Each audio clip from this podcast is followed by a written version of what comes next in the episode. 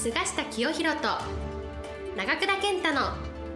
ウォールストリート式いちおく円の作り方。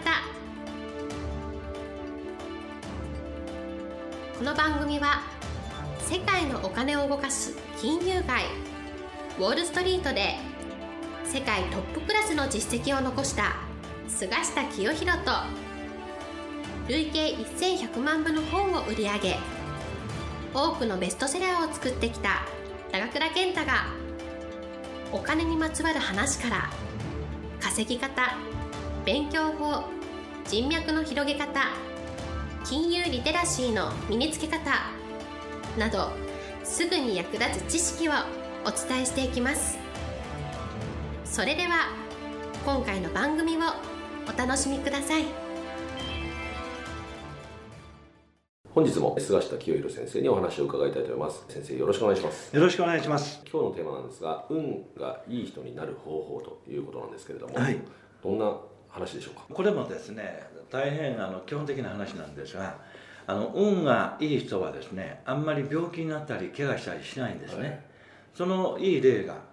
例えばプロ野球の選手、一流の選手ってほとんど怪我してない、はい、あんまり病気になってない、もうその代表例がイチローっていう選手だった、はいはい、なので運が良くなるための第一歩、最初に大事なことは日々ですね、その病気にならない、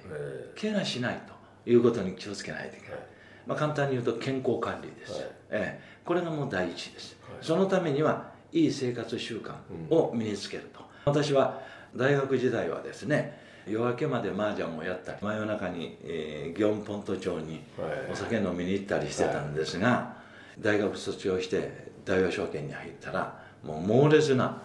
営業をしないといけないので、はい、生活きっちりしないとこれは病気になっちゃうなということでですね、そういう夜遊びとか、はい、ああいうのはできるだけ控えたんですが、はい、それよりももっと感じたのは、大和証券を辞めてメリル・リンチというアメリカの証券会社に入ったらですね、はい、このアメリカのトップクラスのビジネスマンっていうのは自己管理徹底してるんですね、はい、誰も管理してくれない、はい、アメリカの社会って誰も管理してくれない、はい、自分で管理して、えー、自分の能力を伸ばしていかないといけない、まあ、特にメリル・リンチのようなアメリカの証券会社だったら、はい、自分を管理してしっかり仕事をしないとですね、もういつクビになるか分かんないと、まあ、こういう世界なので、私はそのメリル・リンチ、アメリカの証券会社に入った時に特にですね、一番大事なのは健康管理だと、はい、プロ野球の選手と同じだと、毎日体調よくバッターボックスに立てないといい仕事できないということでですね、はい、えー、まあ今日のテーマの運が良くなる一番はその健康管理で、この健康管理は具体的に例えば朝早く呼吸とか、はい、夜は早めに寝て睡眠しっかりとるとか、はい、それから食事も大事だと思う、いいものを食べると、はい、食材いいものを食べると、まあ、変なものを食べてるとですね、体の体調悪くなるわけです、はい、まあ、特にスポーツ選手なんかあの食べ物に注意してるということなんですが、ビジネスマンだってやっぱり食材のいいものを食べて健康管理する、だから健康管理をするのが運の良くなる人の第一歩というのが私の答え、はい、でふたつめはですね、情報と人脈です、はい、えー、もう若い時から幅広くいろんなところに出ていって、はい、いい人に出会う努力する、はい、どこにいい人がいるのかわからないわけです、はい、また情報もですね、できるだけ広く浅く情報を読んで、はい、どこに自分にとって有用な有益な情報があるのかなということを知る努力しないといけないと思うんですね、はい、えー、毎日テレビ見てるだけではいい情報が入ってこない、テレビのニュース番組で言ってることが本当かどうかもはい、わからない、はい、ということでですね、にじゅう代さんじゅう代の早い時期からいい人脈といい情報ネットワークを広げていく努力をする、はい、これが運のいい人になる一つのノウハウということが言えると思います、はい、そして、はい、最後にみっつめはですね、はい、やっぱり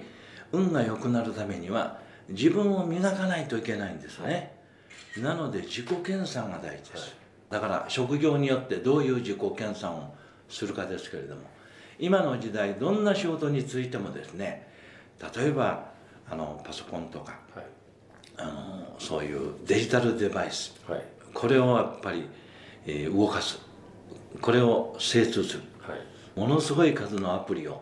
どう活用するかと、はい、だからデジタルデバイスに強い人間にならないといけないと思うんですね。でもう一つはやっぱりね、今このデジタル産業革命時代の公用語は英語なんです、はい、だからやっぱ英語に強くないといけない。もう私は外人と会う仕事がないので英語は必要ないと思ってる人結構多いんですよ。そうじゃない。今もこの英語っていうのは世界語、デジタル産業革命の時代には英語が読めて英語が書けて英語が話さないとですね、これも運がいいいい人になれない、つまりトップクラスの仕事できないということがもう明らかなんですよ。私がその小学校入った時や中学校にや高校行った時はそういう意識が社会になかったので、早くから英語をやってなかったハンディキャップが僕なんかあるんですよ。私が一生懸命英語を始めたのは社会人になってからです。それでもやってない人よりははるかに進歩したわけですね。私が大学出て大和証券という証券会社に入って、その後メリル・リンチという外資系の証券会社に入ったら英語力が極めて不足しているということが分かったんです、はいはい、なのでメルニーチのニューヨーク本社の研修に行く前ですね、会社側からも言われたんですが、はい、日米英会話日米会話学園っていうね、四ツ谷にあるのにもうとにかくろっかげつかん夜毎日さんじかんずっと行って、これはもう一日もサボらずに行ったんですね。でこれによってニューヨークに行って、えー、研修を受ける程度の最低限の英語力ができたんですけども、今もうすごい恵まれてね、いろんなこの英語を勉強するチャンスがあるので、私は運が良くなる方の一つとして英語に強くなる。例えばグリッドっていうベンチャー企業が今出てきてるんですが、ここなんかはもうさんかげつでものすごい英語力が伸びるやり方をですね、社会人に教えてるんですが、まあ、どんな方法でもいい。もうとにかく学生ならですね、エヌエイチケー の第二放送の英会話、あるいはビジネス英語、これを毎日聞くだけでもね、普通の人より伸びるということでですね、自己研鑽をするということが運のいい人になる、はい、運のいい人っていうのは社会で言えば出世したり、はい、ビジネスで成功する人ですから、その一つの決め手と自己研鑽、はい、その自己研鑽として私は英語力を強めることが大事だと思います。あとは自己研鑽で大事なことはですね、基本的な人間としての素養、教養ですね、えー、なので歴史でも地理でも、えー、あるいは国語力、こういうものをつくような本を読む、うん、ということでですね、まあ、社会人になってからはなかなか学校に行けないので、私はこのみっつめに運の良い人になるための大事なポイントとして読書の習慣です、はい、とにかく本を読むと。これはやっぱりね、電子書籍読むよりやっぱり紙の本読んだ方がいいと思います、はい、それはなぜかというと、やっぱり紙面を見るっていうことがですね、はい、自分の想像力につながってくるんですね、はい、新聞と同じです。新聞は自分の読まないところにもいろんな余白があって、そこに想像力があると思うんですね。